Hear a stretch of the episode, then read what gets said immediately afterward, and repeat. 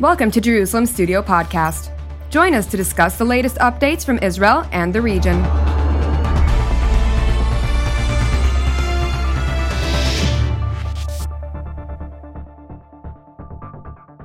Shalom and welcome to Jerusalem Studio.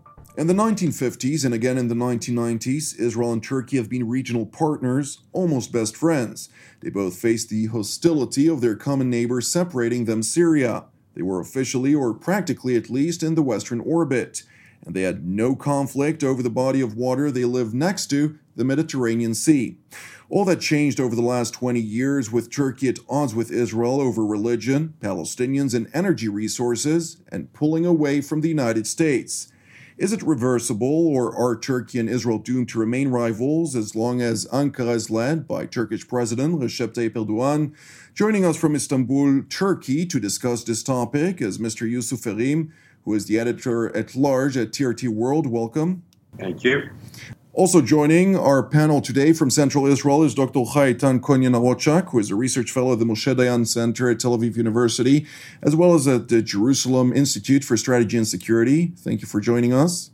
Thank you very much. And with me here in the studio is our TV7 analyst, Mr. Amir Oren. Uh, give us a broader understanding on the the relations between Turkey and Israel, as there are relations uh, pre- predominantly on the economic side of things. Uh, but at the same uh, situation, the political level uh, is, we could refer to it at an all time low. So the question uh, really is where does the uh, philosophical end and where does the practical start? Because your question regarding whether it's irreversible, the um, low ebb that we are in right now, um, goes back um, almost uh, 500 years. Uh, because uh, we are sitting here in Jerusalem, uh, a place uh, which for 400 years, from 1517 to 1917, has been under Ottoman rule. The uh, leaders of Israel when uh, they founded it, David Ben Gurion, Moshe Sharett, Yitzhak Ben Zvi, not only uh, lived under Ottoman rule, they also went to school uh, in Istanbul. And um, of course, they knew uh, Turkey and uh, were quite uh, conversant with Ataturk and other leaders. Right now, as you say, over the last 10, 15, 18 years, things are bad. And uh, perhaps they are getting worse before they are getting better because new issues uh, came up, or um, in this case, came down into the sea, almost into the uh, seabed, because of uh, energy resources, because uh, of disputes regarding the Mediterranean in general, uh, Turkish relations with Libya, for instance, and other problems. One um, fine point which uh, bears mentioning is that even if there is a, a so called Turan uh, movement of uh, uh bringing back uh, Turkish glory to those countries where there are uh, speaking Turkish speaking minorities or even more than minorities. Israel, the present state of Israel, is not one of them. Of course, it was part of the Ottoman Empire. And um, uh, when Erdogan speaks about various uh, places, he mentions Jerusalem. But it is not realistic to expect Turkey to try and project power as far south as Israel. It wants to go west, it wants to go east, but apparently not uh, anywhere south of Syria. Indeed. Uh, Mr. Erim, how do they view this in, in Ankara? Uh, at uh, this stage, are we really at an all time low, or are there different glimpses of uh, of a shift, uh, maybe because of the situation in Washington or, or elsewhere? First of all, I agree that Turkey's not trying to project power uh, anywhere near Israel. I think Turkey's more concentrated right now on the Balkans, uh, the South, the Southern Caucasus, and Syria. I think these are areas that are much more important to Turkey. Uh, areas, uh, especially where there are Turkic population like Azerbaijan, very, very important. Turkmens in Syria very, very important, and uh, many Greek Turks uh, in Greece. These are areas that are top priority. I think Greece is. Uh, I think Israel is not even on the list of areas that uh, Turkey seeks to project power. Now, I personally, I think the worst in the relationship is well behind us right now. And when we look at the recent developments, not just between both countries, but uh, more from a broader aspect, especially U.S. elections, I think uh, a Turkey-Israel rapprochement is actually inevitable when we look at what's going on in the region. I think the election of uh, President-elect uh, Joe Biden will actually fast forward this rapprochement between uh, Israel and Turkey. Now, one of the reasons why I say that is uh, while obviously a Biden uh, victory is viewed negatively in Turkey because of uh, what he said in recent comments, I think when we look at what's going to happen in the region and what Biden is going to bring here, will push Israel and Turkey towards each other, uh, most namely bringing back the JCPOA, which he's mentioned many, many times. Now, if you look in the past, Turkey has actually look, looked warmly on the JCPOA. But we need to realize when those comments were made regarding the Iran nuclear deal, Iran was one of the major energy suppliers for Turkey. That's not the case anymore. Uh, Turkey has secured its energy security via Russia, via Azerbaijan, and other countries, and Iran is basically non existent right now in Turkey's energy portfolio. So the bringing back of the JCPOA really doesn't change anything for Turkey from an energy security standpoint. But what it does is make Iran much richer and provide assets that they can uh, distribute to IRGC, Shiite militia, Hezbollah in the area. Now, while Turkey and Iran work together on a, a flurry of uh, foreign policy issues, Turkey is not comfortable with the proliferation of these groups along its borders in Iraq and Syria. I mean, when you look east, there's Iran. When you look south, there's Kataib Hezbollah and uh, IRGC Shiite militia in Iraq. There's uh, militia in Syria as well. There's Hezbollah in Iran. So Turkey's full southern and eastern border is completely covered, completely uh, blocked by uh, this uh, Shiite crescent. And yes, Turkey does work with Te- uh, Ankara and Tehran do work together, but that does not mean Turkey's comfortable with this uh, proliferation on its borders. And this is not something uh, that should be viewed lightly in Ankara. And I do believe that this is becoming more and more of a national security threat. And we've seen this uh, bubble over in Idlib when Turkey struck uh, many Hezbollah uh, targets and uh, Hezbollah targets and IRGC targets. And we saw the devastation that caused just from the amount of graves that and coffins that were sent back to Lebanon. So Turkey has been very effective in this matter, and I think it will continue to be effective. Also, the Eastern Mediterranean as well. Israel wants a pipeline, it needs a pipeline for Leviathan, and right now, this pipeline through the Eastern Mediterranean, it's not feasible. We look at a landline that would run through Turkey, it would cost a fraction of the cost of an East Med pipeline. It would be it would be constructed much much quicker and have much more security than being the longest uh, longest deep sea bed pipeline. Uh, when you have an existing network in Turkey already in place. Well, I understand Turkey's uh, interest in a rapprochement with Israel, uh, especially under a potential Biden administration. But Dr. Cohen Yanarocak, does Israel have an interest in having uh, a rapprochement with Turkey, considering also the fact that its relations with Greece and, and the Greek Cypriots uh, has never been better? And uh, the fact of the matter is, the, the Greek lobby in the Democratic Party is uh, almost as powerful as the Jewish lobby, and uh, it has, uh, especially now, a lot of significance for Israel, considering the recent years where uh, Jerusalem has had uh, its relations at an all time high, rather with the Republican Party than the, the Democratic Party in the United States, which may also uh, change the, the power balance of Israel in, in the United States. Well, uh, I agree with you, Jonathan. Uh, but uh, before analyzing this deeply, I would like to emphasize that the architect, uh, the chief architect of the Israeli, uh, Cypriot, and Greek uh, rapprochement is Recep Tayyip Erdogan and his foreign minister Mevlut Çavuşoğlu with their precious loneliness. Beforehand, we all knew that Israel was considered as one of the best allies of Turkey. We conducted together joint uh, air, air, exercises in Konya, and also the intelligence communities shared important information between themselves. But within the years, we all know that this began to diminish. And uh, due to the Turkey's uh, unilateral pro-Palestinian stance, uh, which is criticizing uh, and demonizing Israel on daily basis, Jerusalem uh, had to implement uh, its own agenda, which is based on real realpolitik.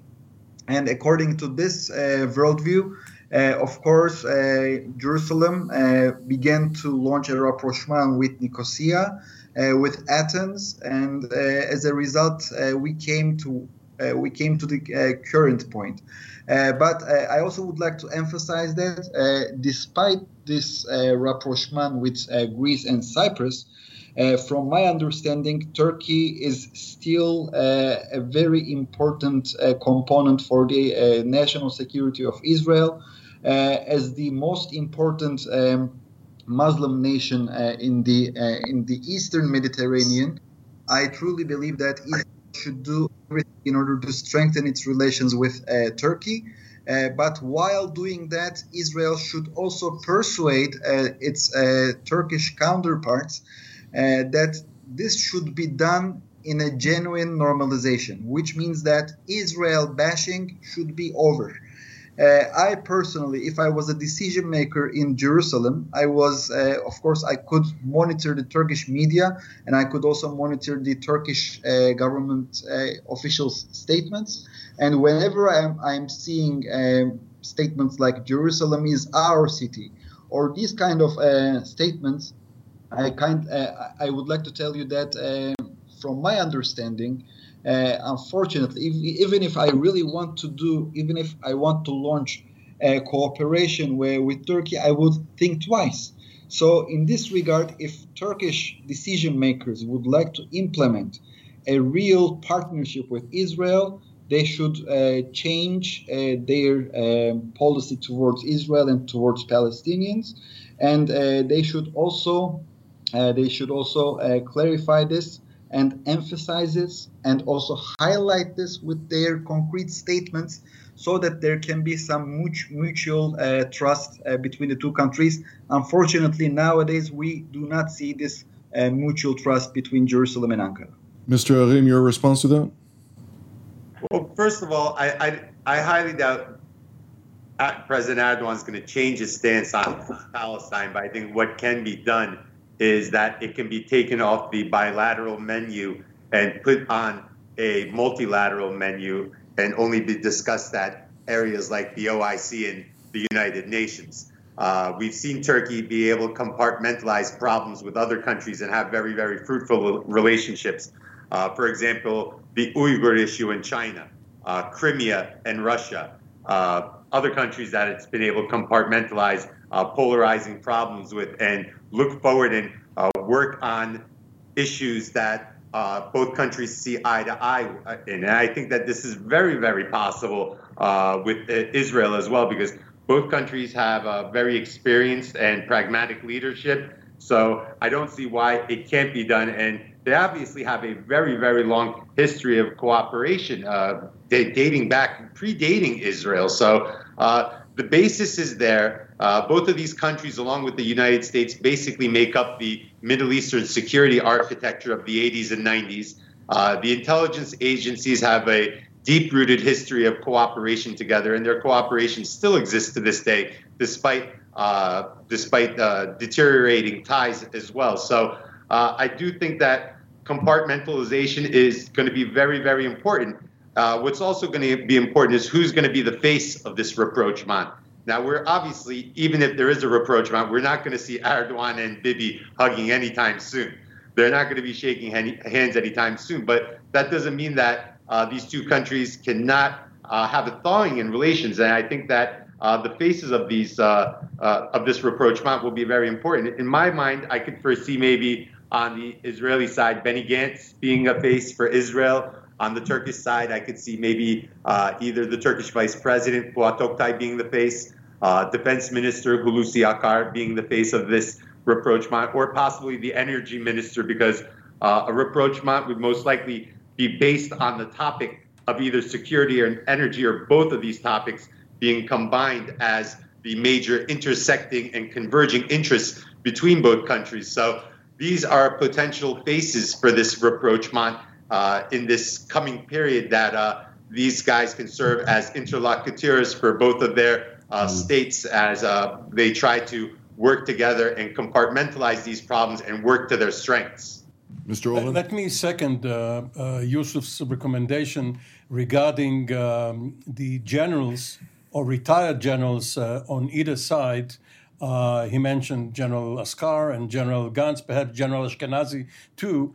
Uh, when they were chiefs of staff before their current positions, they used to meet at NATO uh, conferences because um, NATO, having uh, expanded its consultations to the Mediterranean dialogue and to the Istanbul uh, cooperative initiative, um, invited all of these uh, generals, and they know each other, even if slightly. Of course, other people have trained together, have met, and uh, as Yusuf uh, mentioned, uh, MIT, MIT, and Mossad have kept their channels um, open. Now, um, one more point is that if there is another a renewed push by President-elect Biden for an Israeli-Palestinian peace agreement, and if Hamas is part of it somehow, or at least there is a long armistice, a hudna, uh, or at least a tahadiyah between Israel and Hamas, then of course Turkey will not be more Catholic than the Pope or more Muslim than Yahya Sinwar.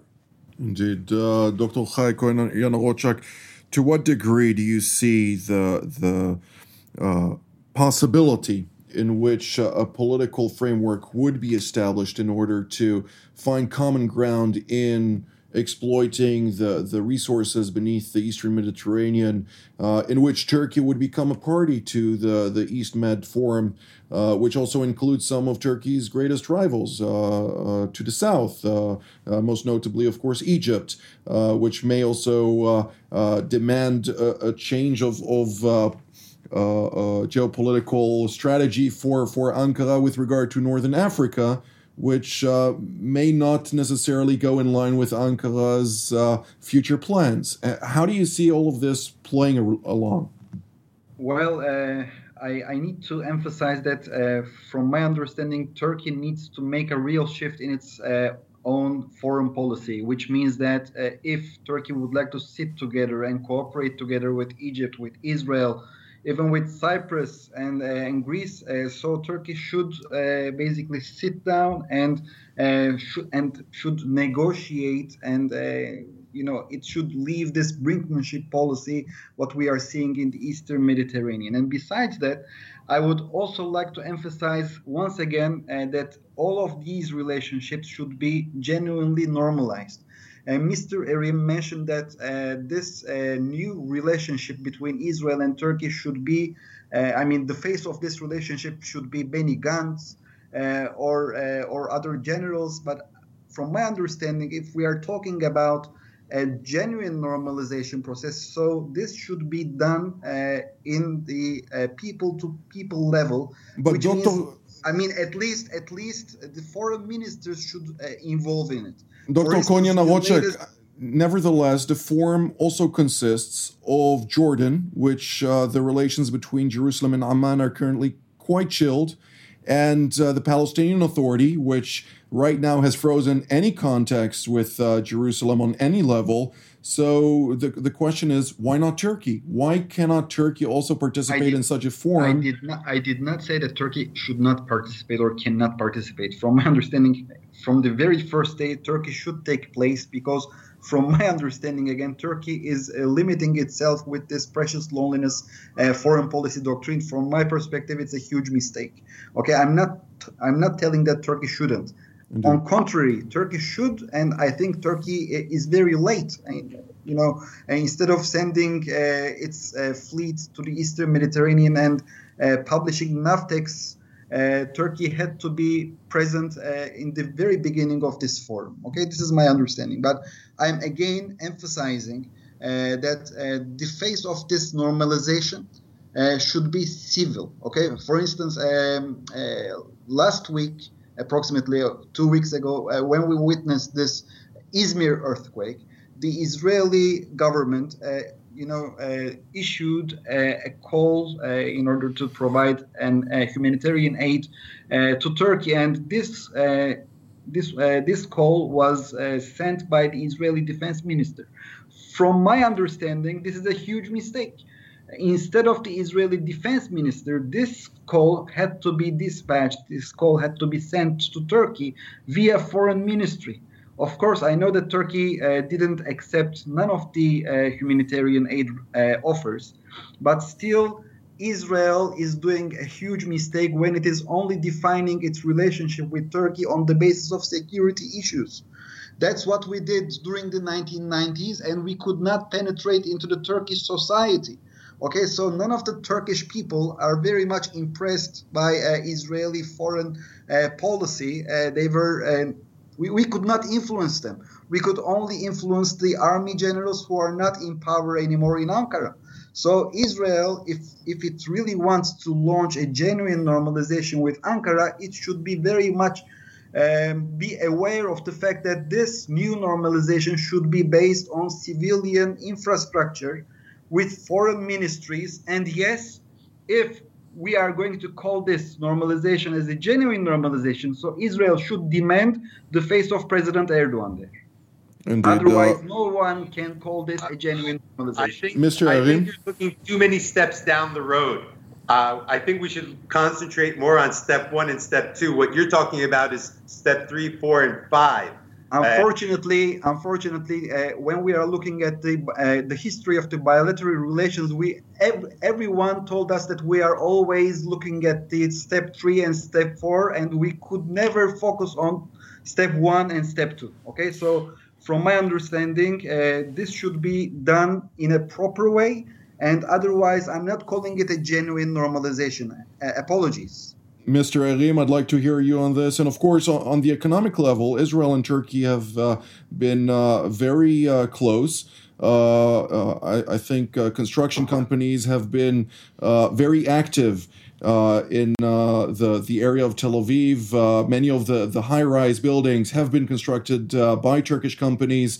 there is at some stages, of course, now with the Corona uh, crisis less so, but uh, Turkish Airlines is one of the most frequent airliners to to uh, visit uh, Tel Aviv airport, and uh, it seems that on on the civic level. Uh, there is a lot of cooperation, but on the political level, there is a complete disconnect. To what degree do you think there may shine some glimpses of hope on the political level and uh, what kind of process would there need to be uh, undergone in order to make uh, something like that possible?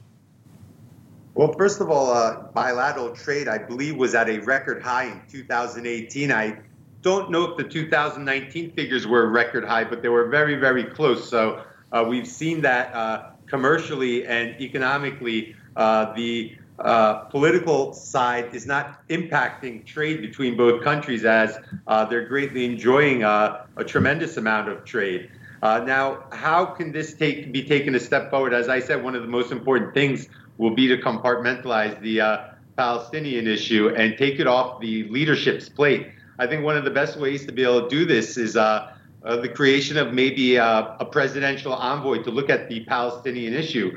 And this would compartmentalize it, take it out of Erdogan's rhetoric, and keep it under a position of a presidential envoy who would be looking at the issue and trying to negotiate. I think that could be a possible first step. And also, as I mentioned before, uh, only bringing these issues up at the United Nations, at the OIC, only on uh, multilateral platforms where multiple countries are discussing it. And it's not just Turkey talking at Israel, it's a block of countries who support the Palestinian issue, which Turkey would be a part of, versus a block of countries who support Israel's stance, where it's, like I said, it's not a bilateral friction going on. So I think these are very important ways that uh, this Palestinian issue, uh, this hurdle, could be bypassed.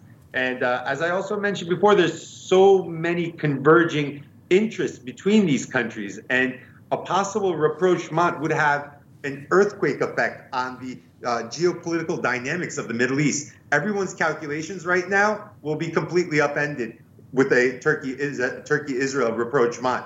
Uh, yes, Israel has uh, improved its relations with UAE and Egypt and Greece, but th- these are all minor players. Uh, mm-hmm. These are all minor players. Turkey is the only country that has uh, the capacity to change realities on the ground and also diplomatic realities uh, through their influence in many, many countries. And uh, this is an incredible asset to uh, Israel. And what Israel brings is very important assets as well. Uh, its lobby power in the United States, uh, security cooperation in areas like Syria. Uh, both parties view Assad as a national security threat. They view uh, the regime as a national security threat, and they view this growing hegemony of Shia militia as a national security threat. So we have energy cooperation right now. We have security cooperation right now. We have trade cooperation right now. So this is an incredible uh, platform, an incredible basis to be able to create this rapprochement on and it could be very, very fruitful in a win-win scenario very easily for both countries. Mr. Oren? There's no reason to disagree with any of what uh, Mr. Erim just said.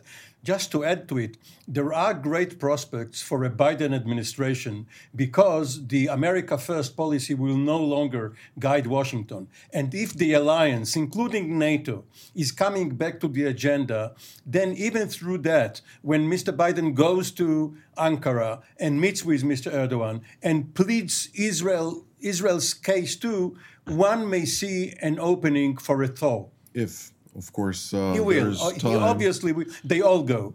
We will see. Uh, but uh, of course, this may uh, be part of a package deal, and we will have to discuss uh, more of this in the future. I'd like to thank Dr. Cohen Yanarocak, Mr. Erim, and Mr. Oren for being in thank today's you. panel. And I'd like to thank our viewers as well, and we will see you next time.